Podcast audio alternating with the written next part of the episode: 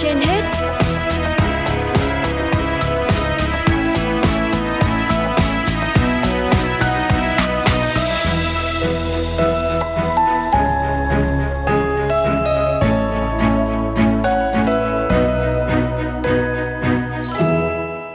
Võ Nam và Phương Nga xin kính chào quý vị thính giả đang theo dõi chương trình Sức khỏe trên hết của Đài Phát thanh và Truyền hình Hà Nội. Thưa quý vị và các bạn, trên thực tế lâm sàng trẻ bị thủy đậu và trẻ bị tay chân miệng có nhiều biểu hiện rất dễ nhầm lẫn.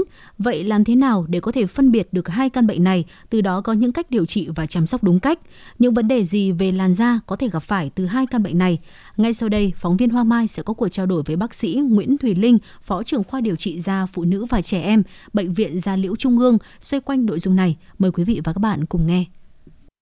Trân trọng cảm ơn bác sĩ Nguyễn Thùy Linh đã tiếp tục nhận lời tham gia chương trình Sức khỏe trên hết của Đài Phát thanh và Truyền hình Hà Nội. Thưa bác sĩ có thể cho biết là bệnh lý chân tay miệng và bệnh thủy đậu thì có điểm gì giống và khác nhau? Vâng, thì thưa quý vị, hai cái bệnh chân tay miệng và thủy đậu là hai cái bệnh mà khá là hay gặp ở trong cái mùa đông xuân và cái đợt đầu của mùa hè, có thể thành các cái vụ dịch. Cái giống nhau đấy là cả hai loại bệnh lý này đều là do nguyên nhân căn nguyên là do virus gây nên. Tuy nhiên nó là do những cái loại virus khác nhau gây nên. Với bệnh lý tay chân miệng thì nó là do một cái loại virus đường ruột, gồm có hai cái chủng chính, đấy là coxsackia virus A16 và một cái thứ hai là enterovirus 71. Thì cái loại thứ nhất, coxsackia virus A16, thì thường là các cái triệu chứng do bệnh gây ra do cái chủng virus này thì nó nhẹ nhàng hơn, có thể tự khỏi được và ít các cái biến chứng. Còn enterovirus 71 hay người ta gọi tắt là EV71 thì là tác nhân mà hay gây ra những cái trường hợp mà bệnh rất là nặng, có thể dẫn đến những cái biến chứng về phổi, về não, toàn thân ở những cái cá nhân mà mắc cái virus này. Thì cái biểu hiện khác nhau của hai cái bệnh lý này thì là gì? Thì với bệnh tay chân miệng, chúng ta sẽ thường thấy là cái giai đoạn ủ bệnh nó cũng sẽ khoảng tầm 7 đến 10 ngày. Và cái đường lây truyền thì là lây truyền qua cái đường tiêu hóa, do có thể qua nước bọt này, có thể qua các cái dịch ở đường tiêu hóa như là trẻ nôn, rồi thì là phân nước, cái việc mà đi vệ sinh của trẻ có thể là gieo rắc cái mầm bệnh ra xung quanh và có thể lây ra cho trẻ khác. Tay chân miệng có thể thành những cái vụ dịch, có dịch rất là to nữa và gây nguy hiểm đến tính mạng của trẻ. Thì triệu chứng thông thường thì có thể gặp là trước đó có thể hơi sốt, thường thì là sốt nhẹ thôi, khoảng tầm 38 đến 38,5 độ. Sau đó thì sẽ xuất hiện những cái tổn thương ở những vị trí đặc hiệu, đấy là lòng bàn tay, lòng bàn chân, có thể lan lên đến cẳng chân, đầu gối, rồi khuỷu tay và ở trong phần niêm mạc miệng cũng như là xung quanh cái vùng bán niêm mạc là vùng môi. Tổn thương là những cái mụn nước ở rất là sâu và thường là gây rất là đau cho trẻ.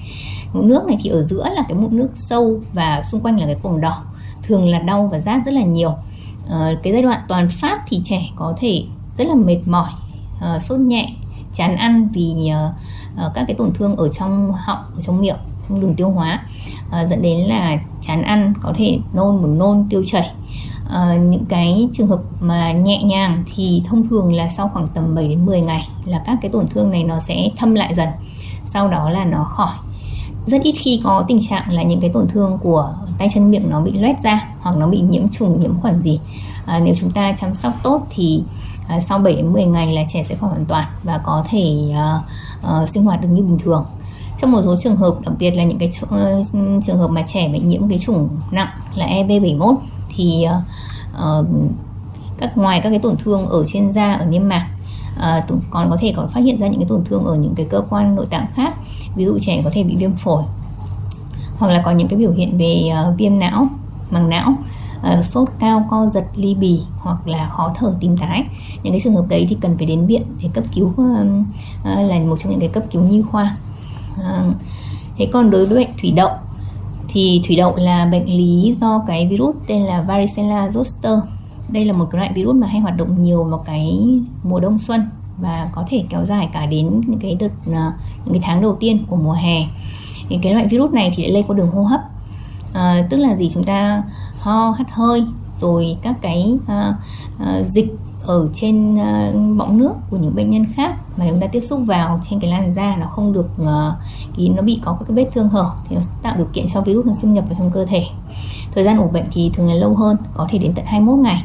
Và trước đấy mình tiếp xúc với một bệnh nhân thủy đậu nào đó mình không biết, mình lây và ủ bệnh khá là lâu. Cái triệu chứng thì thường là với thủy đậu sẽ có triệu chứng sốt cao hơn so với cả tay chân miệng. Có những trẻ sốt đến tận 39 độ. Sau đó sẽ nổi các cái mụn nước ở trên cơ thể. Thường là mụn nước sẽ đi theo cái chiều từ trên xuống dưới. Tức là bệnh nhân sẽ có mụn nước ở đầu, mặt, cổ trước, sau đó lan xuống tay, chân, chi. Và rất hiếm khi có tổn thương mụn nước ở lòng bàn tay, lòng bàn chân. Thủy đậu cũng có thể có mụn nước và bọng nước ở trong miệng. Đấy, nhưng mà nó khác với cả tay chân miệng là lòng bàn tay bàn chân gần như là không bao giờ có. Thế và đặc trưng của cái tổn thương của thủy đậu đấy là cái mụn nước chúng ta nhìn thấy rõ ở trên lâm sàng, một mụn nước trong, xung quanh cũng có quầng đỏ, nó không sâu xuống dưới da giống như là tay chân miệng. Mụn nước này có thể vỡ, sau 1-2 ngày thường nó sẽ vỡ và để lại một cái vết lõm ở giữa. Đấy là một cái tổn thương điển hình của thủy đậu. Kèm theo thì khi mà đến cái giai đoạn phát ra mụn nước thì thường là trẻ sẽ không còn triệu chứng sốt nữa, và lúc đấy sẽ ngứa rất là nhiều. Cái tổn thương của tay chân miệng thì đau rát, còn tổn thương của thủy đậu chúng ta thường là thấy trẻ rất là ngứa hay ngứa gãi, cào. Thế cái một cái tổn thương thủy đậu thông thường cũng sẽ tự khỏi trong khoảng tầm 7 ngày cho đến nhiều nhất là 14 ngày là tổn thương sẽ tự khỏi. Các cái nốt mụn nước sau khi khô lại, đóng vẩy, sau đó bong vẩy ra, có thể để lại các cái rát thâm một thời gian là sẽ khỏi hẳn. Hoặc là một số trường hợp nếu chúng ta chăm sóc không tốt mà bị nhiễm khuẩn, nó có thể tạo thành các cái sẹo lõm là cái hay gặp sau khi hết cái thủy đậu. Thế thì hai cái bệnh lý đấy thì cùng đều hay gặp ở trẻ con, cùng có thể tạo thành dịch, và nhưng mà do các cái chủng virus khác nhau gây nên, và cái biểu hiện lâm sàng nó cũng sẽ có những cái khác nhau như thế ạ. Dạ vâng ạ. Vậy trong cái quá trình chăm sóc trẻ thủy đậu hoặc là tay chân miệng thì chúng ta cần phải lưu ý những điều gì ạ? Vâng, thì đây là cả hai bệnh này đều là những cái bệnh lây. Vì thế cái quan trọng nhất là chúng ta sẽ cách ly với những người khác trong gia đình, với trẻ khác trong gia đình và kể cả người lớn. Vì những người mà chưa từng bị bệnh này thì cũng đều có nguy cơ bị cả. Thế thì cái việc chăm sóc thì nó là bệnh lý do virus, cho nên là chúng ta vẫn sẽ phải đảm bảo các cái công tác giữ vệ sinh trên da, giữ vệ sinh ở tại tổn thương, không để cho nhiễm khuẩn vào những cái tổn thương da. Khi mà bị nhiễm khuẩn vào tổn thương da thì cái thời gian bị bệnh nó sẽ kéo dài lâu hơn, nó có thể dẫn đến những cái nhiễm khuẩn toàn thân, vì trong cái giai đoạn này miễn dịch của trẻ đã rất là yếu, nên có thể dẫn đến nhiễm khuẩn toàn thân, hoặc làm cho cái virus đấy tăng cái độc lực của virus lên, khiến cho là nhiễm virus ở những cái cơ quan khác và sẽ gây ra những cái biến chứng cho trẻ. Thứ hai là các bạn sẽ phải đảm bảo đủ dinh dưỡng, vì trong cái thời điểm mà bị nhiễm virus này thì thường là các trẻ sẽ bị sốt này, mệt mỏi, rất là chán ăn. Chúng ta sẽ phải đảm bảo dinh dưỡng cho trẻ, ăn những cái món ăn mà bình thường trẻ thích, nên ăn các cái loại đồ ăn lỏng và giàu dinh dưỡng, không nên ăn kiêng trong cái thời điểm này. Thứ ba nữa là nếu có thể chúng ta nên bổ sung thêm các cái vitamin cho trẻ. Thứ nhất có thể là cho ăn thêm nhiều hoa quả, uống nước hoa quả, rồi bổ sung thêm vitamin C, các loại vitamin nhóm B để kích thích cái hệ miễn dịch cũng như là cái hệ tiêu hóa nó làm việc tốt hơn. Một số trường hợp các bác sĩ cũng có thể, trong trường hợp nặng các bác sĩ có thể dùng cho các cái thuốc làm tăng cường cái hệ miễn dịch để làm cho cơ thể phản ứng tốt hơn đối với những cái loại virus này và nhanh dẫn đến khỏi bệnh hơn. Dạ vâng ạ. Vậy còn đối với việc mà chăm sóc những cái làn da cho những cái trẻ này thì chúng ta cần phải lưu ý điều gì để tránh để ra những cái sẹo về sau ạ? Vâng, thì cái giữ vệ sinh ở trong cái chăm sóc da cho trẻ rất là quan trọng. Tôi khuyến cáo là tất cả những cái trường hợp mà bị bệnh lý tay chân miệng hay thủy đậu, chúng ta vẫn nên giữ thói quen là tắm hàng ngày. Tắm bằng xà phòng bình thường cũng được, tắm bằng các cái loại sữa tắm mà bình thường các bạn thì hay dùng cũng được, nhưng hạn chế cái việc tắm bằng nước lá. Nước lá sẽ không làm cho tổn thương nhanh khỏi hơn theo như quan niệm dân gian đâu, mà thậm chí nó còn có thể là nguy cơ tăng nhiễm khuẩn lên hơn. Với những cái mụn nước của thủy đậu, chúng ta cần phải chú ý hơn, vì mụn nước của thủy đậu nó hay bị vỡ và nó hay dẫn đến cái tình trạng là bị nhiễm khuẩn. Thì các bạn có thể chấm các cái dung dịch màu, trước đây thì thường hay chấm xanh metilen hoặc là thuốc tím. Thế nhưng mà hiện tại bây giờ thì các bác sĩ nghiêng về cái xu hướng là bôi những cái thuốc mỡ kháng sinh tại chỗ để vừa chống nhiễm khuẩn và vừa làm cho đỡ kích ứng ở những cái vùng mụn nước đó, đỡ ngứa hơn và làm cho cái tổn thương nó nhanh lành hơn, chống cái hiện tượng bị sẹo. Với những cái tổn thương mà đã lỡ bị nhiễm khuẩn rồi thì chúng ta cần phải điều trị tích cực, và khi mà đến cái giai đoạn bong vẩy thì chúng ta nên bôi kem chống sẹo sớm để hạn chế cái việc là bị các cái sẹo lõm ở trên da sau khi thủy đậu. Còn đối với cả cái bệnh lý tay chân miệng thì thật ra tổn thương ở trên da của tay chân miệng rất ít khi bị loét ra, nguy cơ nhiễm khuẩn cũng không nhiều, nhưng tổn thương ở trong niêm mạc, đấy là ở trong miệng này, rồi ở trên môi thì thông thường là gây đau và gây khó chịu cho trẻ. Thì chúng ta có thể dùng các cái dung dịch được đặc chế riêng cho cái vùng miệng và niêm mạc. Chúng tôi hay dùng là glycerin borat để bôi lên những cái nốt tổn thương này. Một ngày có thể bôi 4-5 lần để làm dịu cái vùng tổn thương, giảm đau, và nó cũng tạo điều kiện để cho những cái tổn thương này nó nhanh lành trở lại hơn. Dạ vâng ạ. Một câu hỏi cuối cùng đó là bác sĩ có thể cho biết ở cái mức độ như thế nào thì những bệnh nhân mắc tay chân miệng và thủy đậu thì nên đến các cơ sở y tế để điều trị, và ở mức độ nào thì có thể tự điều trị và theo dõi ở nhà? Thật ra bây giờ thì khi ngồi phòng khám chúng tôi thấy là tất cả những bệnh nhân bị thủy đậu và tay chân miệng thì bố mẹ trẻ thường rất là lo lắng và đều cho đi khám cả.